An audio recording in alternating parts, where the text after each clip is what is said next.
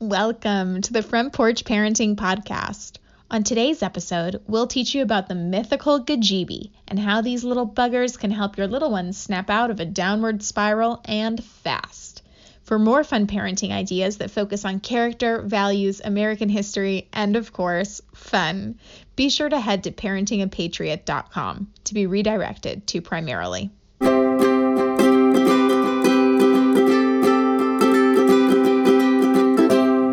Has your kid ever been in the middle of a meltdown and you can't figure out what to do? Has your kid ever been perpetually grumpy one day with nothing going his way? Has your kid ever responded unusually negatively to something quite benign? Okay, maybe those are just my kids, but in the event that those descriptions may have fit one of your children, they might just have a ga-geebie. So stick with me for a couple more minutes and let's see if Primerrily might just be able to help you with that.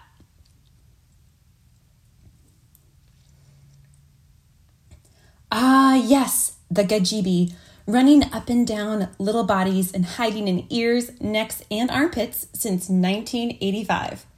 At least, that's when my family first discovered them. My mom, a special needs educator for 34 years, was always so creative in figuring out how to help me get out of a funk when I was a kid. And it's no different now that she's dealing with the second generation of ga-geebies on her grandkids. As many a parent has come to learn, distraction is an art when it comes to dealing with the temperamental ups and downs of young minds. While more serious behavioral issues need to be dealt with directly, the ga-geebie method has shown to be a successful response time and time again. So, allow us to introduce you to the little invisible critter we call a ga-geebie. It goes something like this My son refuses to come to the breakfast table. He finally comes to the table, but makes a mean face at his sister.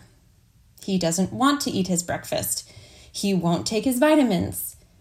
At this point, I've tried to reason with him. I've given him options. He's been removed from the table. He promises to behave upon coming back to the table, and then still no luck. Sounds like an attack of the Ga-geebies. I shift my eyes side to side. I peer closely at him. I tell him, Don't move. Whatever you do, don't move. He's bewildered, surprised, momentarily dislodged from his commitment to foil me for the rest of his life. And that's when I reach for it the imaginary ga-geebie, usually creeping around his collarbone, where I, and apparently the ga-geebie, know he's ticklish. He bursts into laughter and can't help but smile.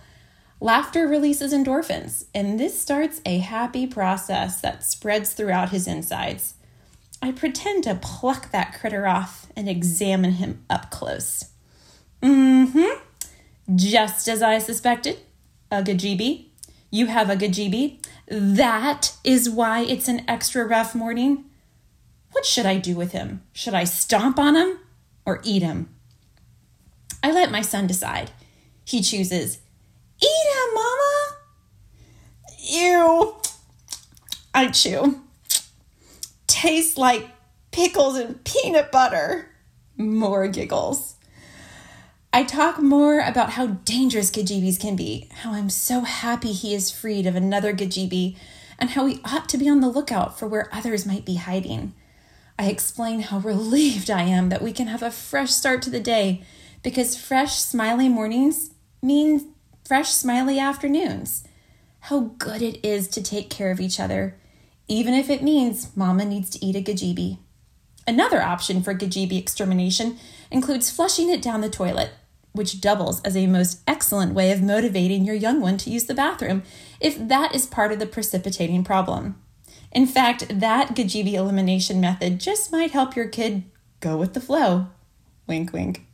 Okay, I'll stop there before I devolve into further toddler based bathroom humor.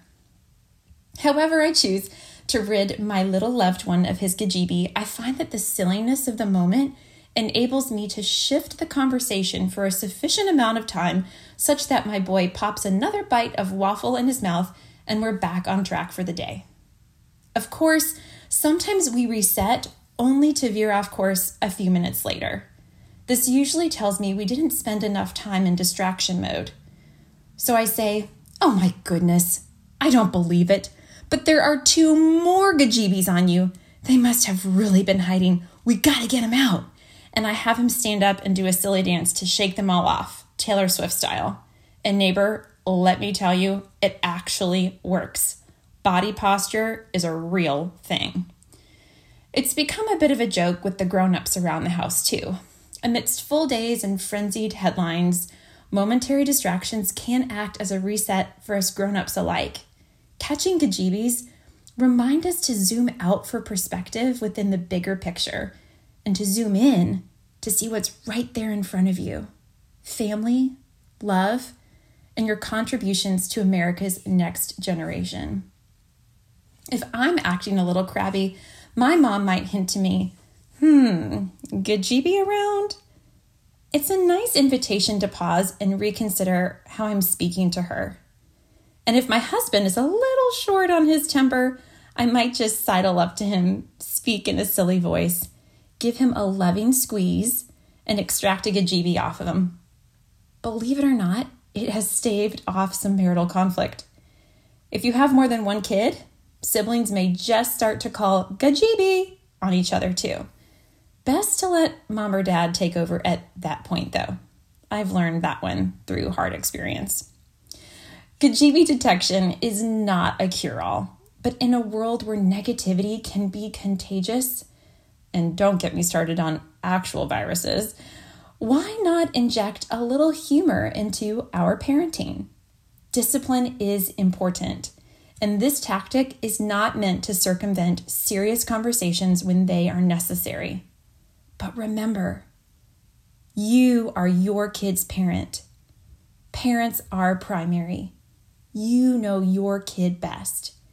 You know when she needs a serious consequence and when she's just out of sorts for the moment, sometimes long moments, and needs you to help her reboot. So try catching your kid's ga-geebie before it gets you too.